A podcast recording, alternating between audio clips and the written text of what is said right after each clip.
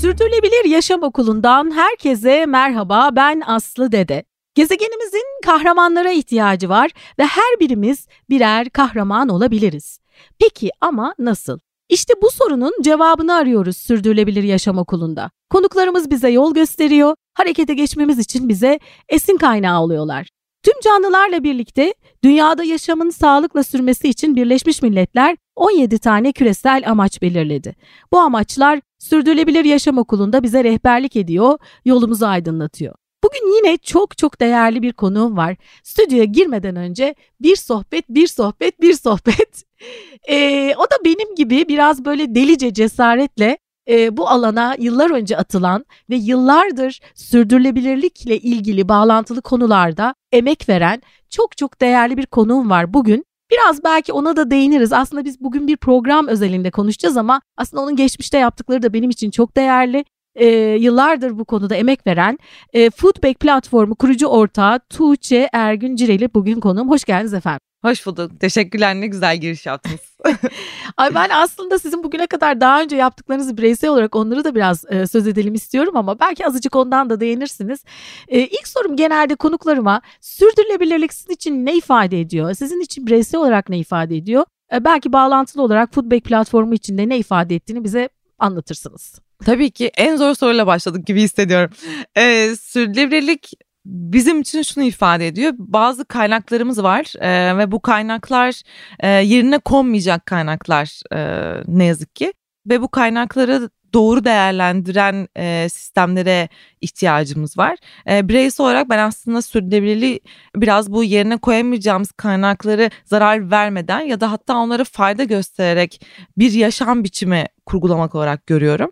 Kurumsal olarak yani foodback olarak da aslında yapmaya çalıştığımız şey yine bu alanda e, fikir yürüten, çevreye, gezegene, insanlığa fayda sağlayacak veya en azından şu an verilen zararı vermeyecek şekilde yeni sistemler kuran e, teknolojilere fayda sağlayarak aslında e, sürdürülebilirliği tanımlıyoruz feedback olarak da. Evet. Peki siz bireysel olarak bu noktaya nasıl geldiniz? Azıcık bundan bahsedin ne olur. ee, benim bir sağlık problemim vardı aslanım. Adı konulmayan bir, teşhisi de çok olmayan bir sağlık problemiydi. Çok ciddi kilo aldım vücudumda e, farklı reaksiyonlar gördüm strese bağlı olarak da. Kortisol hormonum çok yüksekti ve o zamanki fotoğraflarımı görseniz gerçekten şu an benzemiyordum. şu anda e, fiziksel bir görüntümüz yok belki ama gerçekten böyle e, şiş bir vücuda sahiptim. Ve bunun için birçok ilaç kullanmaya başladım. Birçok doktora gittim. Bir, bir iki yılımı harcadım ve ardından gördüm ki beslenmekle aslında bu işe çok ciddi bir çözüm sağlayabilirim. Okuduğum kitaplar ve gezdiğim yerler tek tek başıma kalktım gittim Kaliforniya'ya. Dedim e, orada bu işi bilenler vardır biraz ilham almam lazım diye. Ve bir yolculuğa çıktım aslında kendi içimde. Sağlığım için bir yolculuğa çıktım. E, ve bu yolculuğa çıktığım e, Kaliforniya'dan başlayan aslında bu yolculuk e, benim babamın da köyü olan işte Boğatepe köyü Kars'a kadar getirdi ve ardından Türkiye'de iyi üretim yapan insanlarla biraz tanışmaya ve e, neler olduğunu araştırmaya başladım. Ben gıda e, seçimlerimi değiştirdikçe sağlığımın ne kadar iyiye e, gittiğini gördüm. Ve bunu yaparken de aslında ülkede bunun için çalışan ne kadar farklı ve güzel insanlar olduğunu fark edip e, ne kadar az şey bildiğimizin farkına vardım. E, o günden beri de bir gıda girişimcisi olarak çalışıyorum. Ha, ilk başta kendimin kantin Şemsa Deniz Sen'in restoranında çırak olarak da buldum. Birkaç ay orada çıraklık yaptım. Biraz mutfağı öğrendim. Ardından da kafe e, kahve zincirlerine granola bar üreterek başladım. Hatta size programdan önce anlattığım gibi işte İlhan Koçulu'dan kavılca ununu alıp burada kendim Bayrampaşa'daki mutfağımda üretip paketleyip kolileyip 50 tane kafe Nero dükkanına satmaya çalıştım. E, ve hiç para kazanmadım ve çok yorulduğum bir dönem oldu. E, ve bu e, dönem yani tabii ki de çok yorucuydu ama bir gıda üreticisi olmak, iyi gıda üretmeye çalışmak e, ve doğru yerlerden gıda tedarik etmek ne demek? Perakende zinciri nasıl işliyor e, ve bu sektör nasıl evrilecek konusunda e, çok güzel fikir edindim. İşin mutfağında gerçekten. işin Tam mutfağında. mutfağında.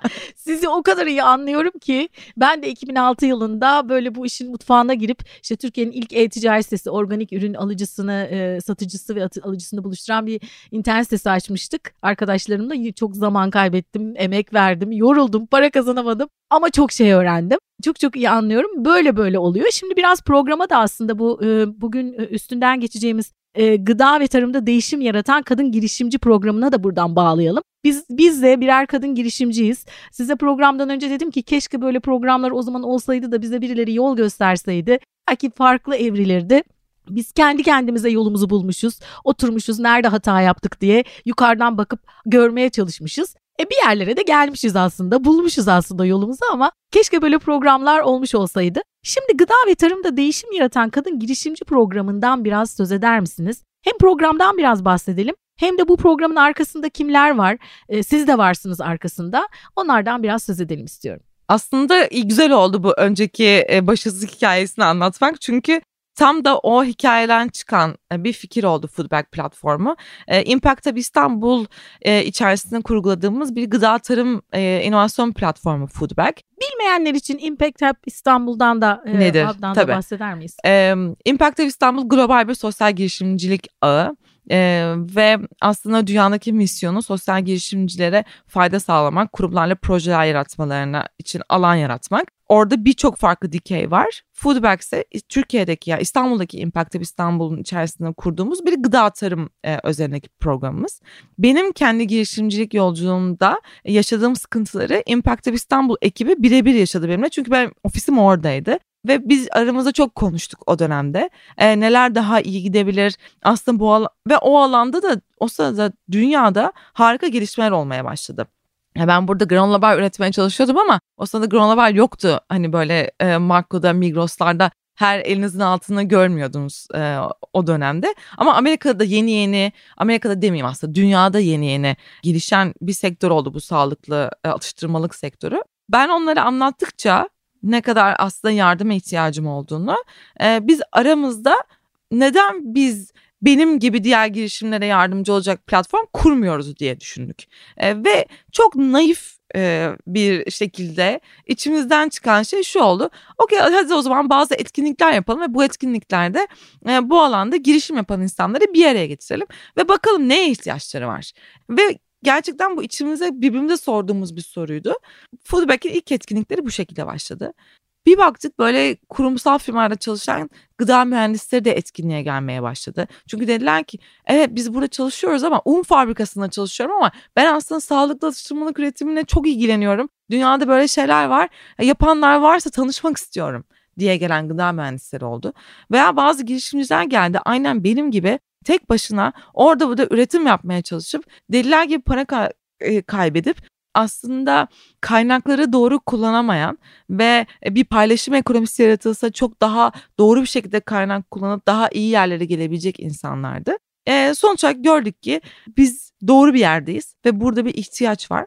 Ve biz Foodback platformunu e, büyütmeye karar verdik. Neler yapıyor bu platform? 2018 e, yılından itibaren de Avrupa İnovasyon ve Teknoloji Gıda Fonu'ndan destek alıyoruz. Yani biz EIT Food'un e, Türkiye'deki temsilcisi olduk e, o dönemde. Ne kadar güzel. Evet ve bu şekilde EIT Food da Avrupa'nın en büyük tarım ve gıda e, fonu bunu yaparak aslında Türkiye'de hem birçok Avrupa ülkesinde gerçekleşen hızlanma programlarını da Türkiye'ye getirmiş olduk. Bir taraftan da buradaki girişimleri Avrupa'daki programlara yönlendirme fırsatı elde ettik. Yani aslında bizim çok naifçe etkinliklerle başlayan işimiz e, bir anda gerçekten de Türkiye'nin tarım ve gıda endüstrisinde değişim yaratmak isteyen teknolojilere e, ve girişimlere çok ciddi destek veren bir yapıya dönüşmemizi sağladı.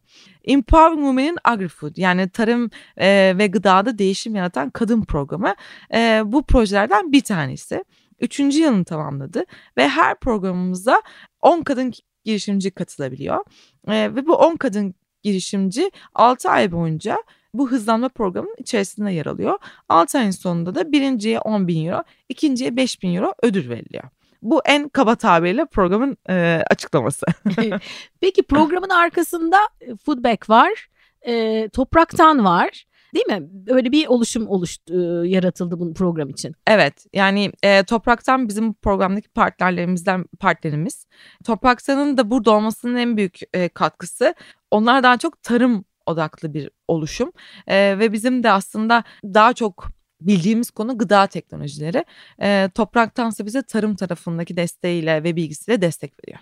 Evet. Peki e, sürdürülebilirlik için gıda ve tarımda değişim neden önemli ve gerekli? Sürdürülebilirlikle bu konuyu biraz bağlayalım istiyorum.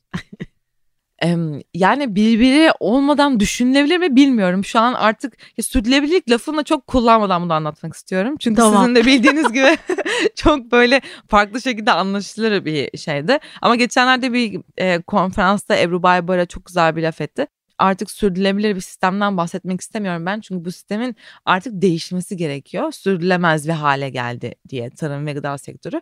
Gerçekten de o haldeyiz. En büyük en temel ihtiyacımız gıda ve ne yazık ki önümüzdeki yıllarda bu temel ihtiyacımıza şu an anladığımız şekilde ulaşamayacağımızı biliyoruz. Birçok alanda geçerli. Yani e, tarım arazilerinin verimliliğinin düşmesi, sudaki yaşamın ne yazık ki tehlike altında olması, hayvan üretiminin şu anki popülasyona yetmiyor olması gibi birçok sorundan bahsedebiliriz. Covid-19 pandemisiyle beraber de gördük ki böyle bir krizde insanların gıdaya erişimi bir anda değişebiliyor. Yani biz e, çok farklı yani uzaya gitmekten bahsederken bir anda buğdaya erişebilecek miyiz diye konuşur olabiliyoruz. Onun için tarım ve gıdadaki sistemin gerçekten çok hızlı bir şekilde değişmesi gerekiyor. Evet. Peki burada tabii kadınların rolü e, önemli. E, gıda ve tarımda değişim ve dönüşüm için kadın girişimin nasıl bir etkisi olabilir? Bizler iki tane e, kadın girişimci olarak zaten girişmişiz bu işlere. Kadınları neden desteklemeliyiz ya da kadınların etkisi neden e, daha fazla sizce? Ya, bu da bir duygusal bir yerden. Bu da aslında biraz cinsiyetçi bir yaklaşım oluyor ama. işte onun için orada biraz daha duygusal bir yerden şöyle girmek istiyorum. Yani iki tane şey var. Aslında bizim bunu yapmamızın sebebi matematiksel olarak kadınların tarım ve gıdada ki katkısı yüzde on yedi gibi gözüküyor Türkiye'de. E, bu dünyada biraz daha yüksek. Yani kadınların tarım ve gıda teknolojilerindeki aslında katkısını arttırmamız bu alanda çok daha fazla yeniliğin ortaya çıkması ve çok daha fazla güzel iş fikrinin hayata geçmesi demek oluyor. Yani çok basit bir açıdan böyle bir önemi var. Duygusal taraftan e, derseniz de yani düşünürseniz evinizde yeme evde yemeği yapan genellikle kadın. Çiftçi olan tarım arazilerinde çalışan genellikle kadın. Ve siz işin ne kadar mutfağında olursanız o kadar oradaki aslında problemi görme şansınız oluyor. Ben bugün Feriköy Organik Pazarı'na gittiğimde kadın üreticilerle konuştuğumda o kadar güzel şeyler anlatabiliyorlar ki bana. Aslında o bir girişimci mantığıyla ona baksa orada çok ciddi olasılıklar görüp bir iş fikrini gerçek hayata geçirebilir. Ama mesela işte e, geçenlerde gittim patlıcan domates satıyor. Dedim bu ne bu zamanda? E dedi iklim krizi dedi görüyorsun dedi işte artık dedi havalar sıcak dedi. Bizim burada şeyler değişti dedi. Hani mevsimler. E, mevsimler değiştiği için üretim ürün değişti. Şimdi bu birçok aslında farklı hem fırsatı da getirebilir. Yani bu demek ki ihracatta da bazı değişiklikler olacak. Sektörün içerisinde ne bileyim domates sos alan pizzacılar için bile bu başka bir şey ifade ediyor olabilir. Ama işte bu girişimcilik ruhunun kadınlar için işlemesi bu yüzden önemli. Asıl iş yapanlar onlar diye çok cinsiyetçi bir yaklaşım olmasa da ama mutfak ya mutfakta daha çok kadınlar ama en ünlü aşçılarda e, erkekler Erkek. diye bir laf vardır. ama işin mutfağında evet kadınların biraz daha etkisi oluyor ve desteklenmeye ihtiyaçları var değil mi? Asıl en önemli de e, kısımlardan biri o. Çünkü siz %17 gibi bir rakamdan söz ettiniz. Evet. Dolayısıyla demek ki orada bir eşitsizlik söz konusu. Evet. O zaman o yüzden biz de onları desteklemeliyiz. Tabii tabii. İşin ciddi cevabı o yani. evet. Peki e, şimdi biraz daha programdan söz edelim.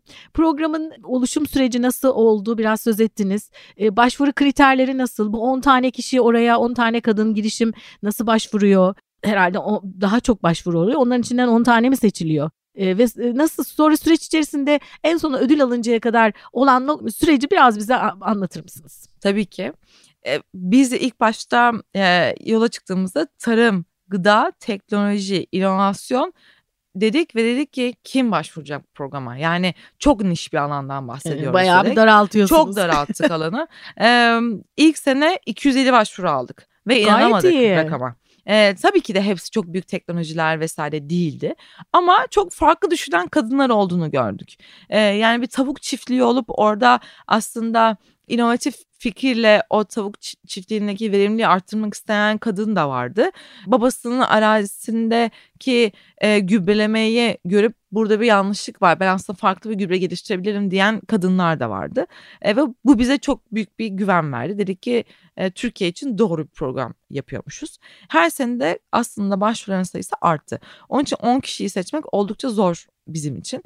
E, bu 10 kişinin içerisinde en önemli kriterlerimiz bir gerçekten sosyal etki düşünüyor olmaları. Yani tarım ve gıda sistemini değiştirecek fikirler olması çok değerli bizim için. Teknolojinin bunun bir parçası ol, yani teknoloji kullan, kullanılmasını öncelik olarak koyuyoruz. Tabii ki de programın kapsamında e, hem tarım teknoloji geliştiren var hem gıda teknolojileri geliştiren var.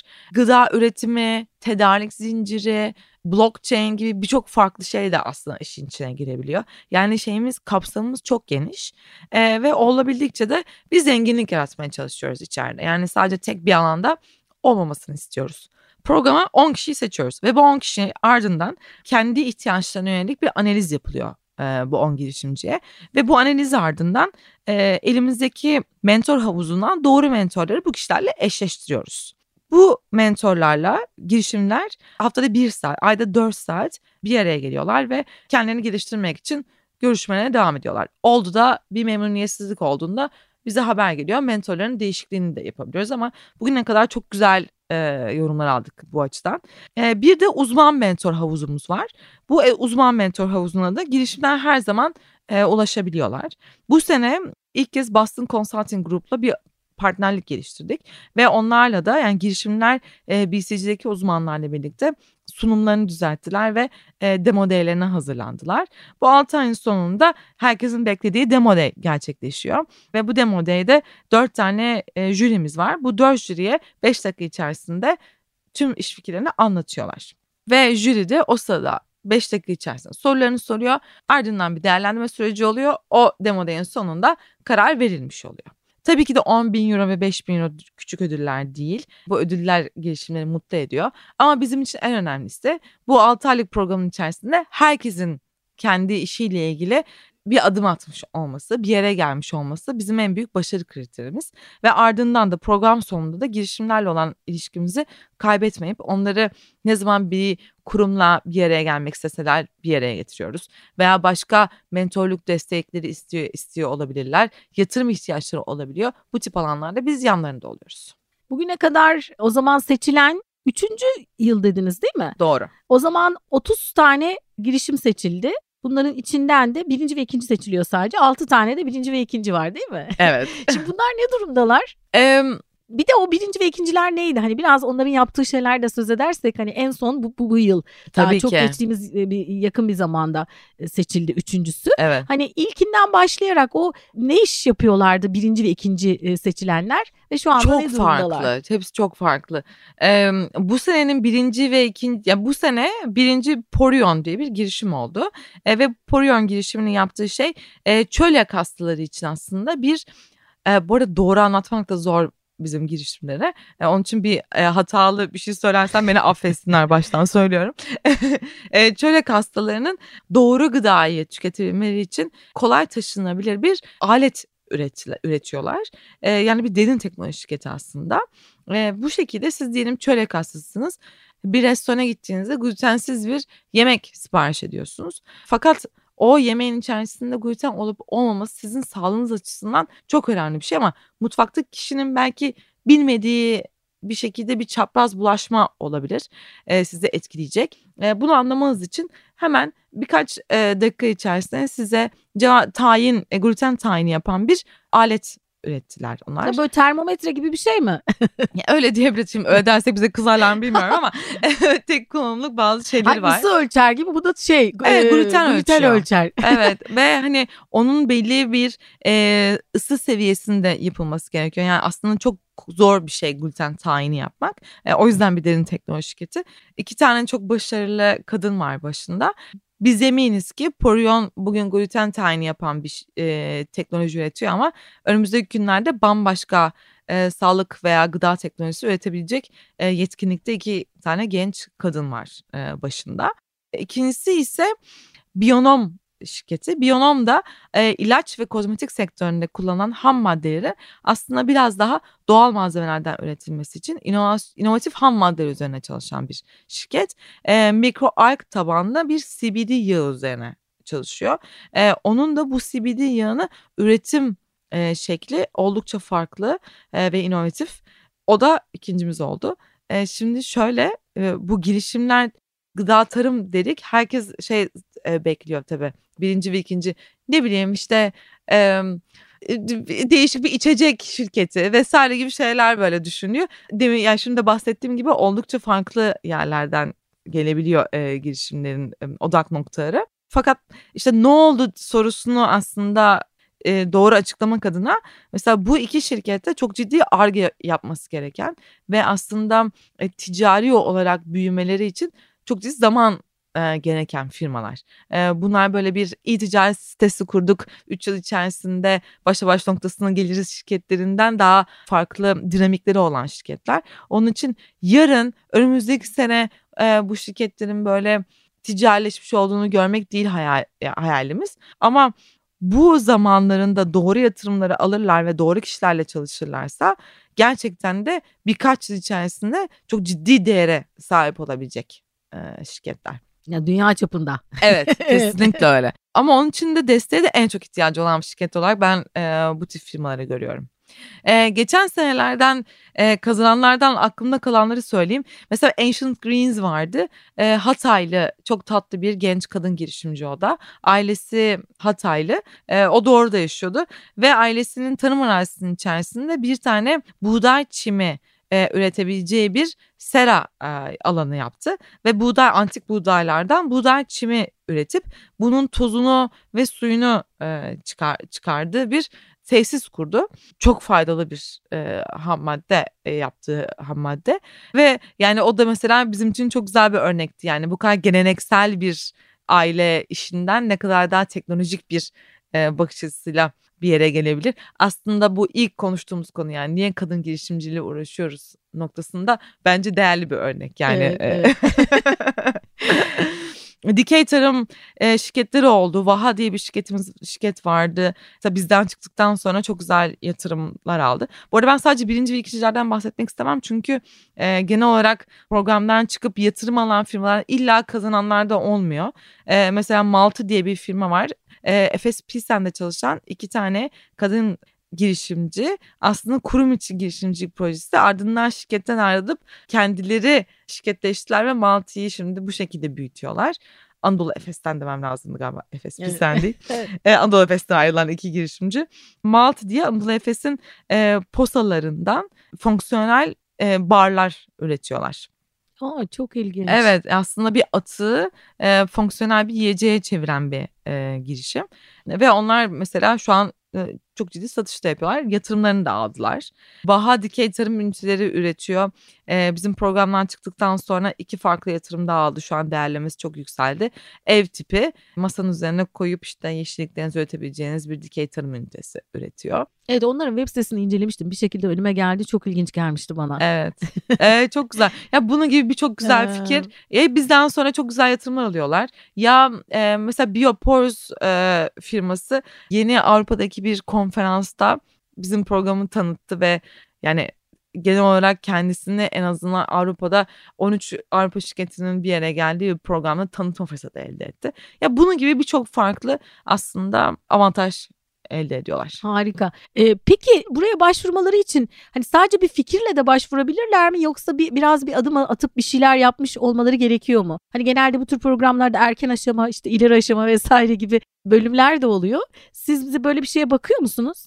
Bakıyoruz zaten bu da işimizi daha da daraltıyor. Şöyle ki fikir aşamasındaki girişimleri ne yazık ki kabul edemiyoruz. Bir ürünün ortaya çıkması gerekiyor ee, bizim alanımız için. Ama bu ürün demek değil ki yani tüm teknolojiyi geliştirmiş de yıllardır çalışıp çıkardığı bir ürün. E, öyle değil ama en azından e, bir arge yapılmış ve elinde bir şey olmasını istiyoruz.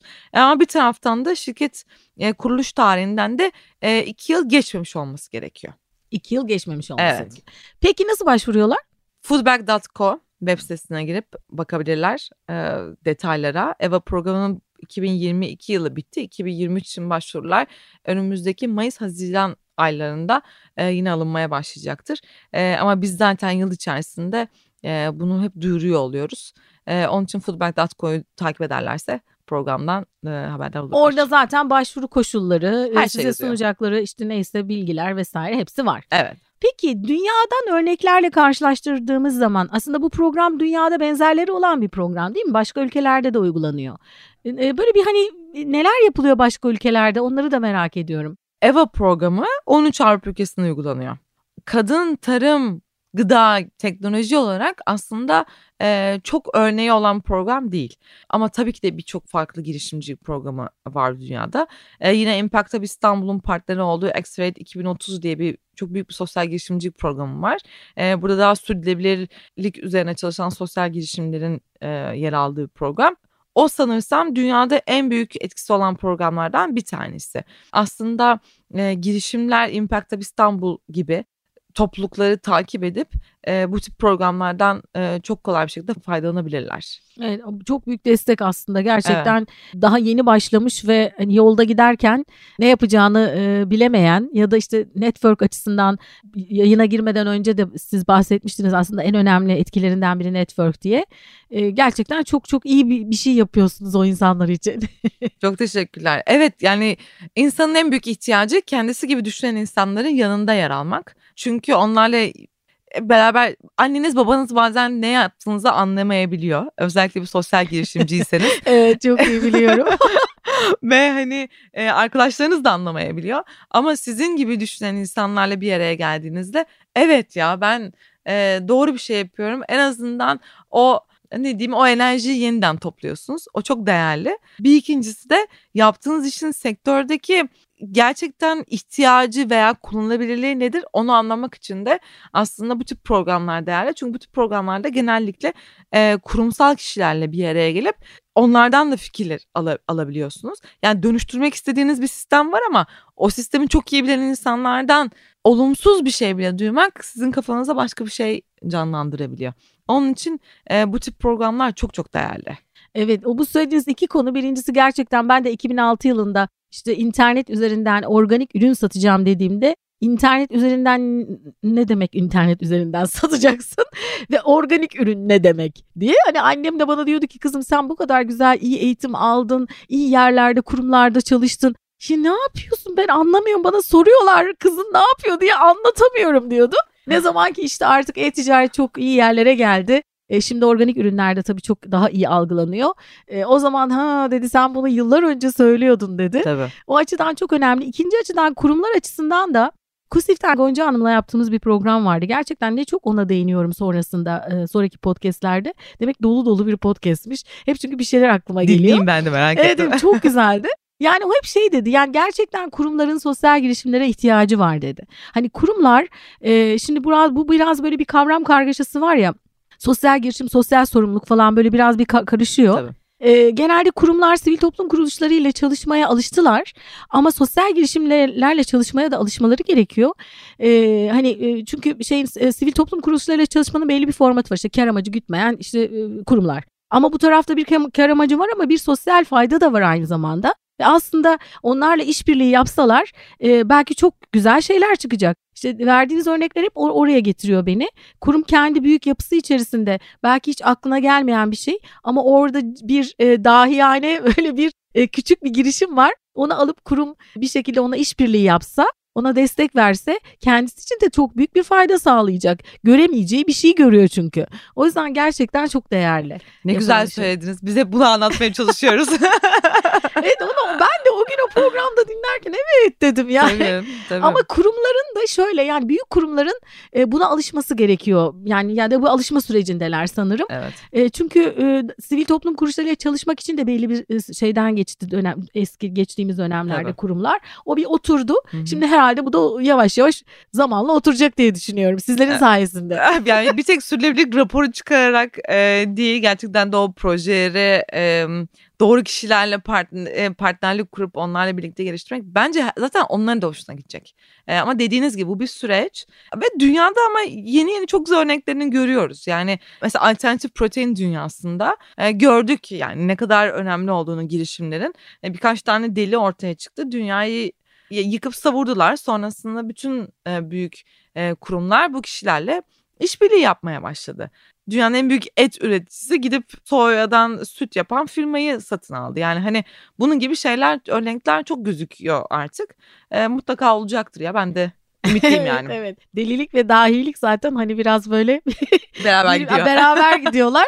E, ben de hep öyle diyorum. Delice cesaret, e, biraz romantizm de gerekiyor. Kesin. Hafif bir duygusallık da gerekiyor. Evet, evet, e, gezegeni çünkü gezegen için hepimiz için bütün canlılar için aslında e, bu gezegende yaşamın e, devam etmesini istiyorsak e, böyle bir duygusal tarafı da var işin.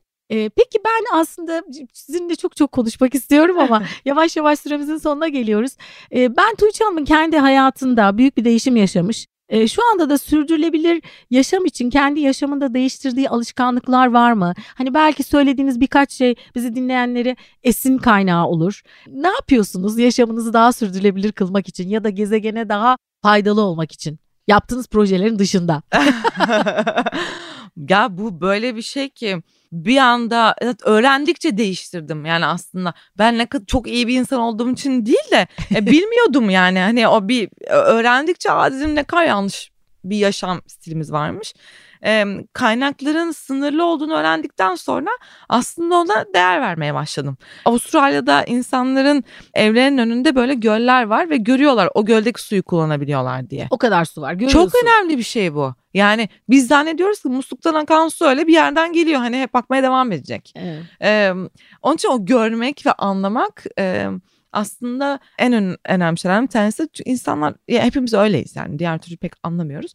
Ee, ben de kendi adıma su tüketimimi onun için çok azalttım. Yani çünkü suyun ne büyük bir kaynak olduğunun farkına vardıktan sonra çok antipatik yerlere de gidebilir tabii ki bu. Evde çünkü bazen böyle kavgalar da çıkabilir. İşte niye o musluk açık yok damlayan musluğu tamir etmek mesela. Çok önemli bir şey yani. Ne var damlasın üç gün bile demek e, çok ciddi bir zarar dünyaya. Ama biraz bunlara dikkat etmeye başladım yani aslında onun bir yerden geldiğini anladıktan sonra. Bir de gıda seçimlerimizde şunun farkına varmak çok güzel geldi bana. Bana iyi gelen gıda yani bolca bitkinin içinde yer aldığı hayvansal proteinin azaldığı veya böyle yan tabak olarak servis edildiği ve mevsiminde e, tüketilen gıda e, benim vücuduma iyi gelirken baktım ki zaten gezegen için tüketmemiz gereken şey de bu. Yani bizim deliler gibi 3 öğün et ürünü tüketiyor olmamız ve hayvansal protein diyeyim tüketiyor olmamız. Salataya veya sebzeye sanki böyle bir başlangıç tabağı gibi e, bakıyor olmamız zaten doğru değil. Kışın ortasına domates yiyor olmamız veya e, ne bileyim yani e, olmayan bir zamanda erik arayıp internetten kilosu bilmem kaç paraya erik satın alıyor olmamız bunlar olmaması gereken şeyler.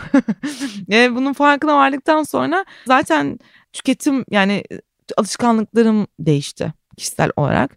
Bizim evin tabakları hep mevsimsel olmaya başladı ve evde herkes aa onun zamanı mı geldi? Mesela son domates yendiği gün yazın bitişimde öyle bir domatese elveda hani kahvaltısı yapılması gibi şeylere dönüştü olay. Çok güzel harika. Ee, ama, ama bunlar ya şimdi benim bir yaşında bir oğlum var evde ve hani ona da yani böyle küçük küçük anlatmaya başlayarak. Onun hayatı şimdi mesela öyle başlayacak belki ama bizimki öyle başlamamıştı.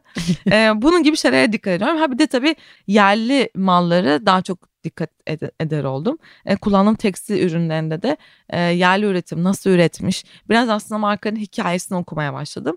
E, o kim yapıyor bunu ve ne diyor? Çok büyük markaların bu çevreye faydalı etiketli ürünlerini almaktansa e, hikayesini bildiğim arkasında ki insanların e, misyonlarına inandığım markalardan satın almak beni daha çok mutlu eder oldu. Biraz da öyle bir değişim Çok yaptım. güzel harika. Şimdi siz domates deyince aslında şöyle bir bilgi aklıma geldi. Yıllar önce e, radyo programı, düzenli radyo programı yaptım. Doğal tıp uzmanı, e, sağlıklı yaşam danışmanı, fit, aynı zamanda fitoterapi uzmanı Şaduman Karaca'nın domatesle ilgili söylediği bir şey vardı.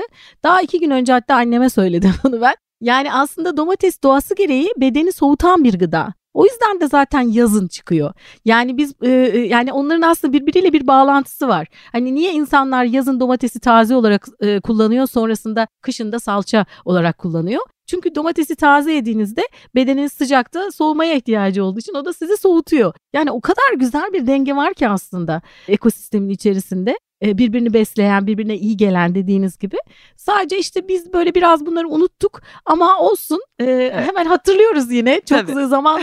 Türkiye için ben avantajlı olduğumuzu düşünüyorum. Kesinlikle. Yani bizim kopma noktamız o kadar uzak bir geçmiş değil. Evet. E, dolayısıyla daha çabuk bağlanabiliriz gibi geliyor açıkçası. Bence ne diyorsunuz? De. Yok kesinlikle aynı fikirdeyim ve daha az tüketmeyi öğren öğrenebiliyoruz e, bir konserve yapmayı hani kışın ya onlar zaten bizim kültürümüzde olan Vardı, şeyler evet. ya.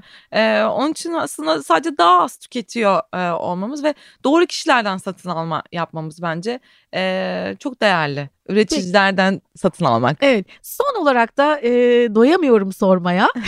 ne güzel.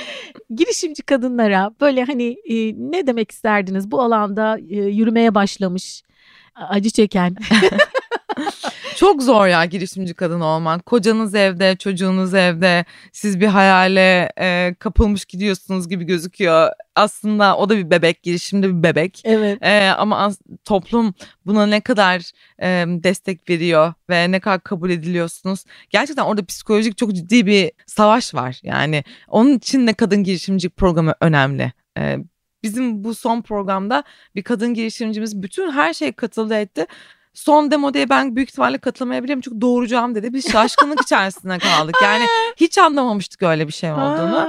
Ee, yani kadın girişimci olmak gerçekten birçok e, farklı şeyi böyle yönetiyor olmak demek. Bir tek kendi girişiminiz değil ama yalnız olmadıklarını söylemek isterim. Yani e, çok insan var aslında onlarla aynı e, yerde olan. Kendileri gibi diğer e, delilleri bulup onlarla sohbet edip dertlerini açmalarını öneririm. Gerçekten destek mekanizmaları çok önemli. Destek verecek e, çok az insan oluyor hayatımızda.